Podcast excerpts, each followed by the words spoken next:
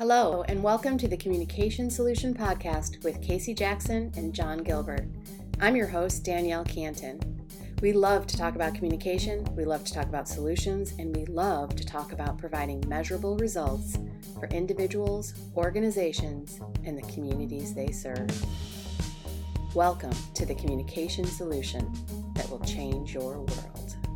Hi, and welcome to the Communication Solutions Podcast with Casey Jackson and John Gilbert. I'm your host, Danielle, and we actually want to take a look at motivational interviewing through through a lens of current events. So often as a newbie to motivational interviewing, I find myself applying it to everything in business, in mental health, in every area of life. And of course, what comes to mind is current events, things that are in the news, things that are top of mind, um, creating conversations out there in the world and and concern.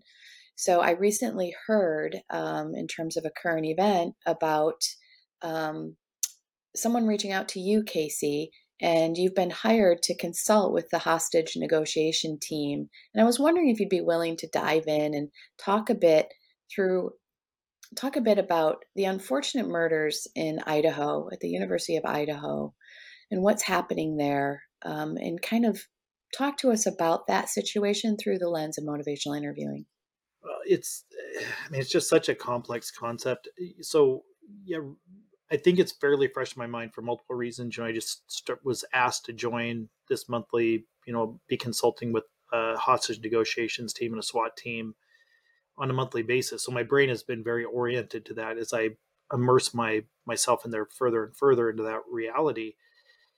And they bring me in to look at situations from a motivational perspective. So like for any of you that listened to the podcast, which I think was a phenomenal podcast, we ended up doing a two-parter with um, Lieutenant Lieutenant Steve Wall um, from the Spokane Police Department and I. There's so much substance there in that conversation that gives me so many thoughts when I when I look at the scenario of what happened at University of Idaho.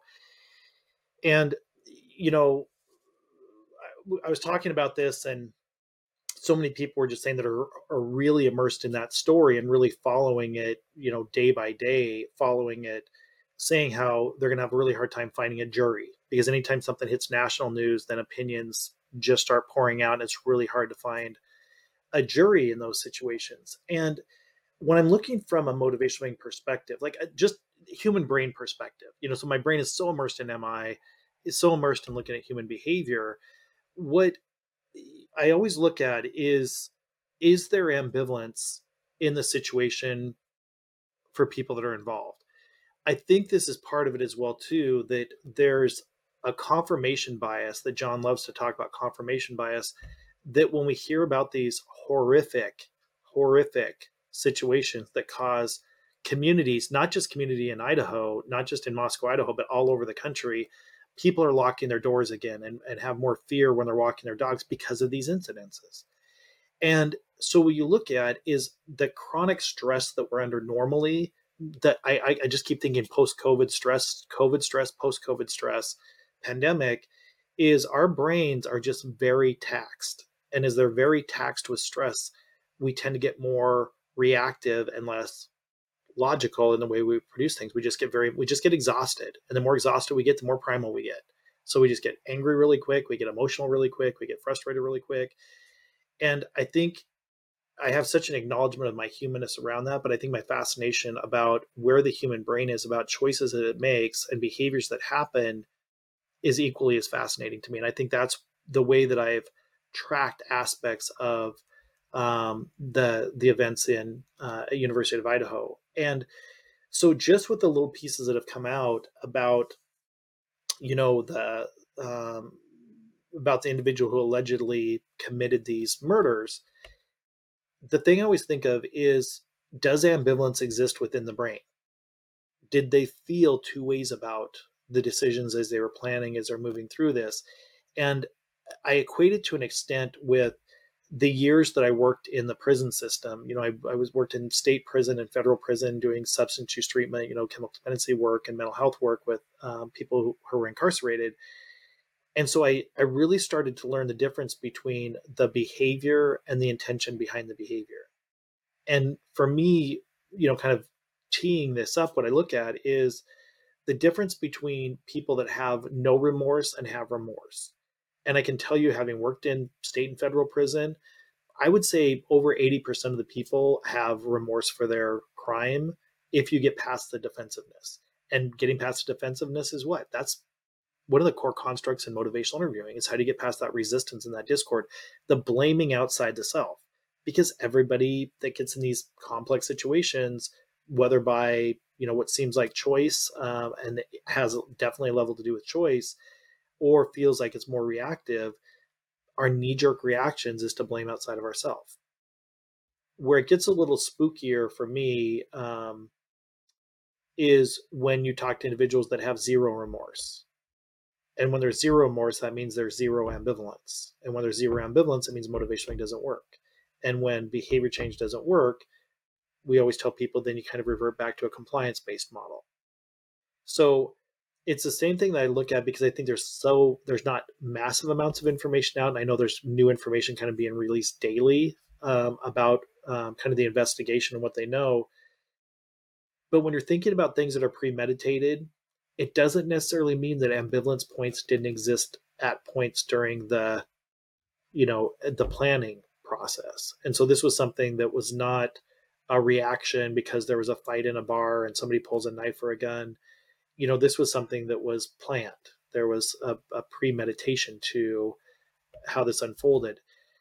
And i think what's so fascinating to me is looking at how the brain works through the ambivalence in ways that is it really aligning with its core values or is it not aligning with its core values? And for me this is also you know having so many you know decades working in behavioral health and mental health is is there an absence of conscience which is where you get into sociopathy where people that are you know we see as psychopathic or sociopathic in old school terms versus somebody that just doesn't have a social conscience which is kind of the same construct within the person. They don't feel two ways about the decision. Um, their their way that they're looking at is how to not get caught, but it's more that the system is wrong and the individuals are wrong. And if you peel back all the layers, they genuinely don't feel like what they're doing is wrong. There are people that that's the way that they think, but that's the way that their their brains operate from. I think that's an extremely slim slice of the population. I think of when you look at some of the mass shootings and when I've looked at some of the mindset behind people in the mass shootings, the irony is they actually have quite a bit of ambivalence. Um, they have a lot of righteousness, they have a lot of confirmation bias, um, but they believe they're doing the right thing based on their values. But if you peeled back and held a mirror up to it, you're going to get a lot of internal conflict. You're going to get a lot of yeah, but, yeah, but, yeah, but, yeah, but, which means that ambivalence exists within the brain. And this is really hard to talk about because we're talking about heinous crimes. So it's not about justifying, it's not about right or wrong from my perspective, because I can get into all that stuff with my own biases. But when I look through that motivational lens, what I'm looking at is when I look at the human brain, does ambivalence exist somewhere in the brain based on that behavior and based on that individual's values? So with the U of I thing, I think the thing, the preliminary information that that gives you that unsettling feeling in your stomach is when something's so premeditated if it was that premeditated and so calculated, how do they overcome those moments of ambivalence to make those decisions? This is what's interesting for me because one of the last um, situations I consulted on was with an individual woman who had a, a knife to her own throat and didn't want people to come closer. And those are situations where I just feel like, oh, wow, this is why I want to help people get more skilled at motivational interviewing because ambivalence still exists within that brain. So for an individual who has a knife to their own throat or a gun to their own head or in their own mouth, I'm always thinking there is some modicum of ambivalence that still exists because they're still alive at this moment in time. So there has to be ambivalence somewhere in their brain. Um, and then I think with the situation in Idaho is, you know, with that with those murders, is could there have been things that diverted the behavior or would have just stalled that behavior to another population at a different point in time from the same individual? So it's more that the interventions would have diverted the timing or the targets, but it wouldn't have diverted the behavior because the behavior is going to happen one way or the other. And I think those are the things that just, again, from a pure human brain understanding perspective that fascinate me the most. So I'll just stop here and just because these are these are all my kind of thought process when I'm looking at some of these really extremely emotional, social, complex issues, and then trying to use any form of an MI filter to to overlay that.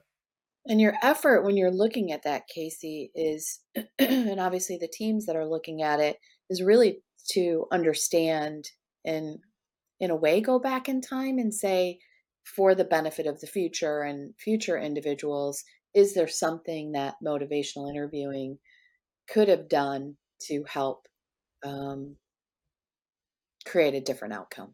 Yes, exactly. And for me, I mean, part of the reason that, you know, it's so intriguing for me to be on the, you know, consulting with these teams is can we use communication more effectively to get to a better outcome?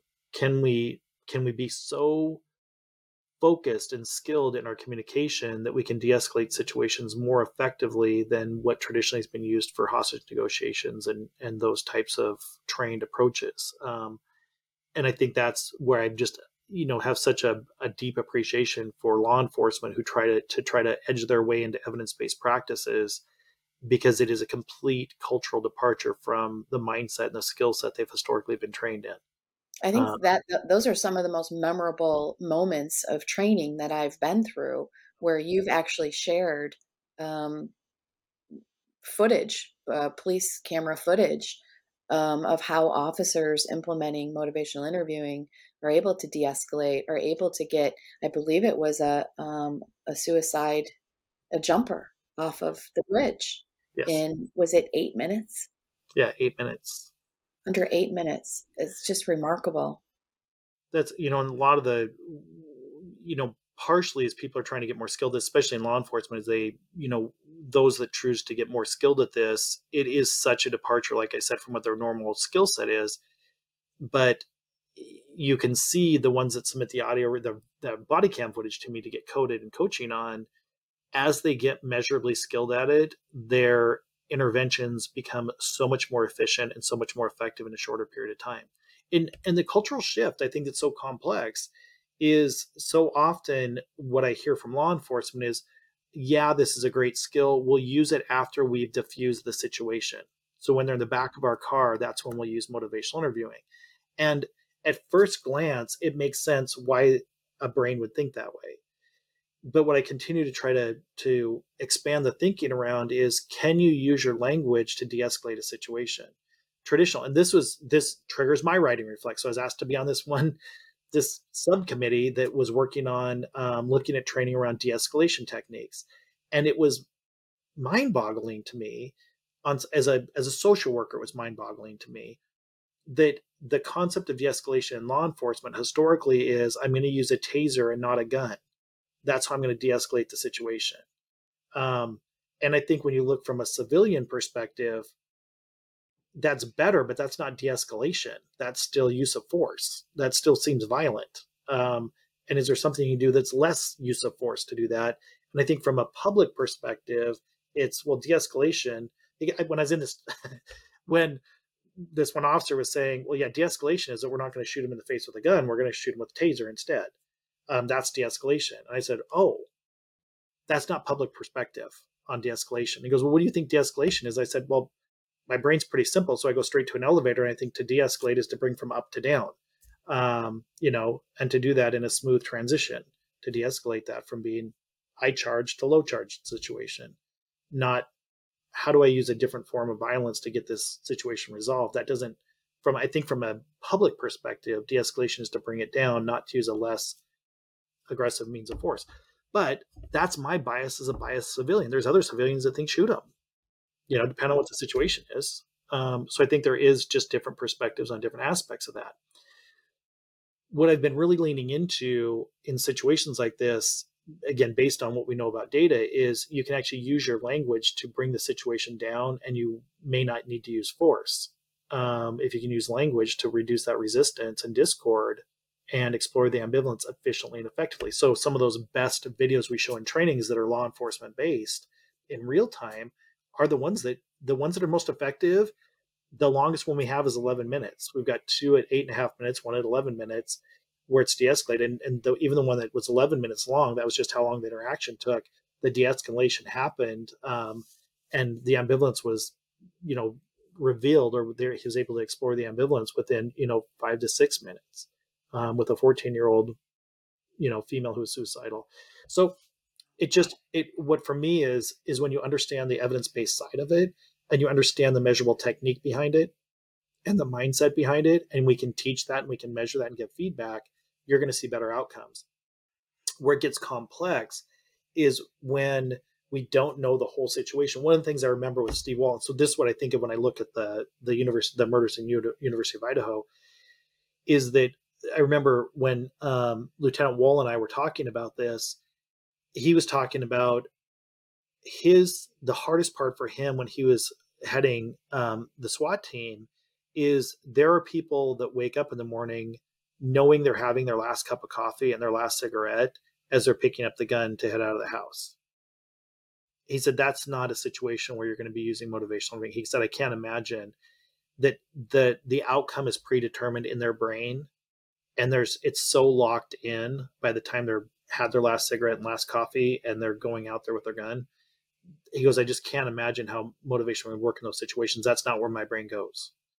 But short of that, when somebody has a gun in their mouth or a gun in somebody else's mouth and they're screaming and yelling, helping uh, you know law enforcement understand ambivalence exists in those situations and we can use linguistics to potentially have a better outcome from that perspective.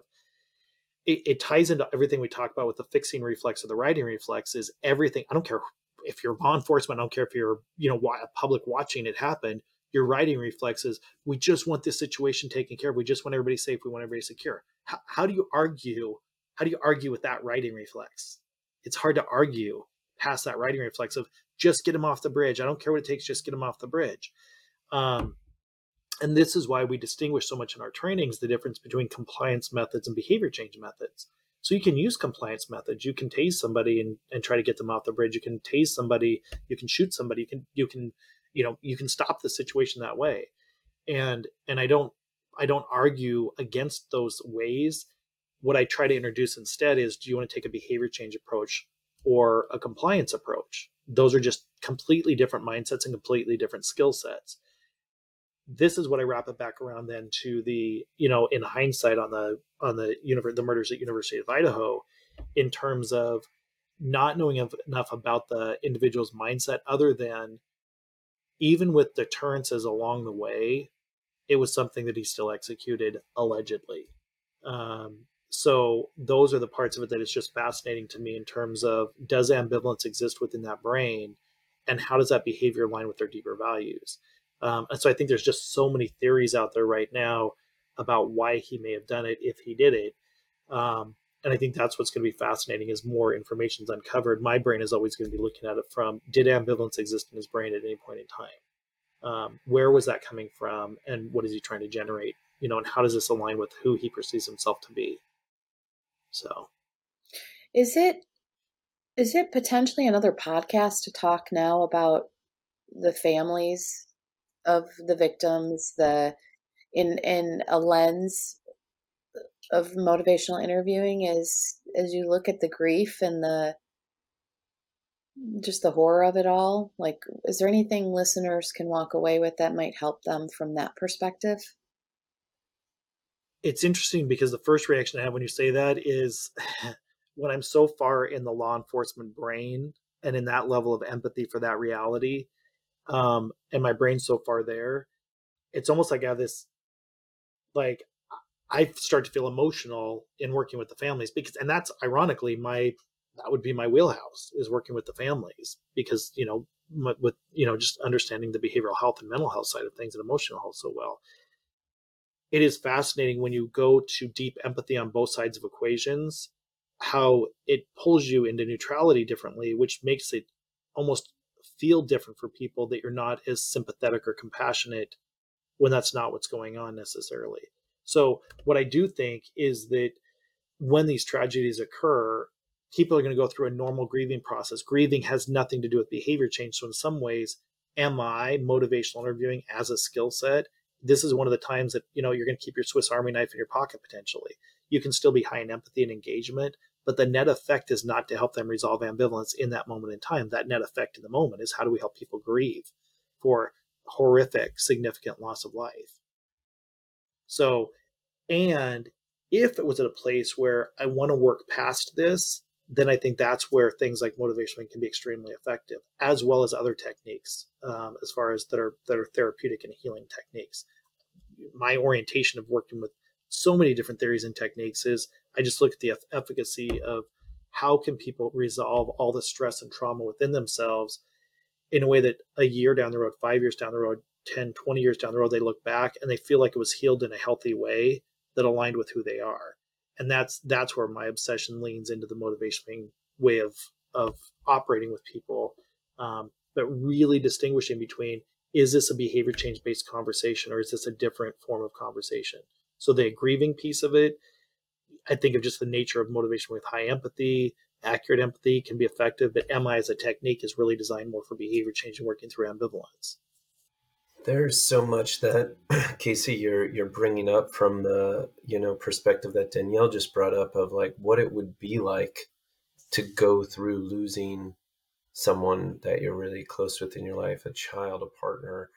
From that, I mean, that's just so emotional yes. that so devastating. I could only, yeah, I mean, I could only imagine the level of, of devastation. And then you, on the flip side, think of the perspective of the officers that you've worked with significantly more than I have, but the little bit I've I've got to, it's just to put yourself in an environment that's so um, traditionally high stress and lots of constant extreme situations and then a culture that's trying to cope with that through various kinds of humor or whatever it's going to be that tries to get through that and then the person on the other receiving end is trying to cope through grief or something and it would just be so hard to have empathy for each other's perspective when there's so much emotion built up right? I think there is something to be said about whoever is the paid professional in this case in this case it happens to be the the officers that there's something to be said for them being the more mindful people with how they're using their mi hence why they are hiring you to come on their team i do think danielle there are certain components in personal life to be mindful of like how much am i you know allowing my emotions to control me and how much am i being choice driven with this being what I really want. And I could only imagine how difficult that would be if you lost someone. But I do feel there is a place for potentially helping people with MI in their own personal development, like we'll talk about in a in a upcoming podcast. But in relation to what happened, Casey, there's so much around the people that have been affected on one side and the other side. I'm wondering for you, like, when you're thinking about this perspective of MI, where's the um, where do you go with this from here? Is it to prevent future things? Um, you know, how do we digest what has happened from multiple perspectives in a way that brings us, you know, more compassionately towards pro-social behaviors and pro-social society? Yeah, I think there's multiple. You know, I think what I where my mindset is going into is there's two things. There's what I was directly asked for, which is, you know, can you consult on some of these to the point in this last meeting that we just had that they're going to start to dial me in, like they're going to hit a button. I'll pick up my phone and I'm going to be listening to some of these hostage negotiation situations in real time. Um, and, and, and, and like I'm being extremely clear about what I can listen for is where's the empathy, where's the sustained talk, where's the potential for change talk, where are the deeper values to draw from, and how might you frame it? Um, because I'm not an expert in hostage negotiations, I'm an expert in communication around behavior change, or to assess where where ambivalence resides. I think the secondary thing that I'm looking at is just such a hyper awareness of how do you help people develop this skill set who are going through their own secondary trauma because of dealing with this every day you know, I, I think of how many people are obsessed watching CSI and all the true crime. You know, it's just such a, it's just pervasive. People are obsessed with watching those kind of things, Special Victims Unit, and all these different shows out there. They're just high adrenaline, high pressure, murders, you know, and and it stresses people out when they're watching them, and sometimes they dwell on them at night and, and can't sleep after watching some of those episodes. It is wildly different to hear the gunshot next to your head and watch somebody drop dead next to you, especially with your partner or somebody in your community, and you're cleaning up the body and trying to get things taken care of and get the paperwork done. To do that chronically in real time is incomprehensible for most people so, in in in having some awareness around trauma and stress, that's kind of my secondary of how do you help people learn something that will ultimately help on some levels with their skill set. But on the flip side, it's almost antithetical to what they're trained to do, which is to be emotionally detached because the amount of trauma that that you see and hear and witness on a day-to-day basis is um, the human body is not set up and the human brain is not set up to have that much over time without it doing damage. So there's just a lot of secondary trauma.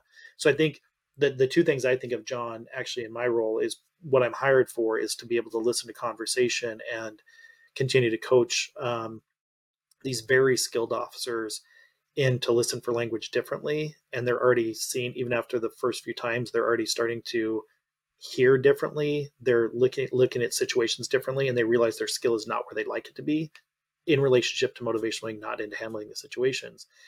Um, but then that secondary that what i always think of in teaching people motivational interviewing is that as a professional i hope the secondary benefit is they're going to feel healthier and happier as human beings in the way that they're handling some of these situations just like whether it's you know a cps worker or a mental health worker or a dietitian you know it's just like they just feel like I did my job with a level of skill that I'm increasing informed choice on the receiving end of this communication. And I think when you look from a law enforcement perspective, if when indicated, you can increase informed choice and keep resistance to a minimum and hopefully get to the best possible outcome that keeps that individual, the community, and the officer safe.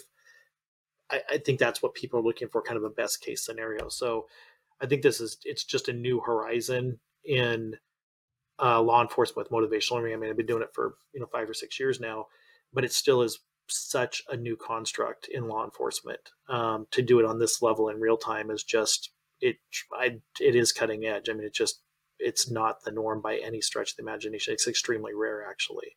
This has been part one of a two part podcast. We hope you'll join us for the second portion.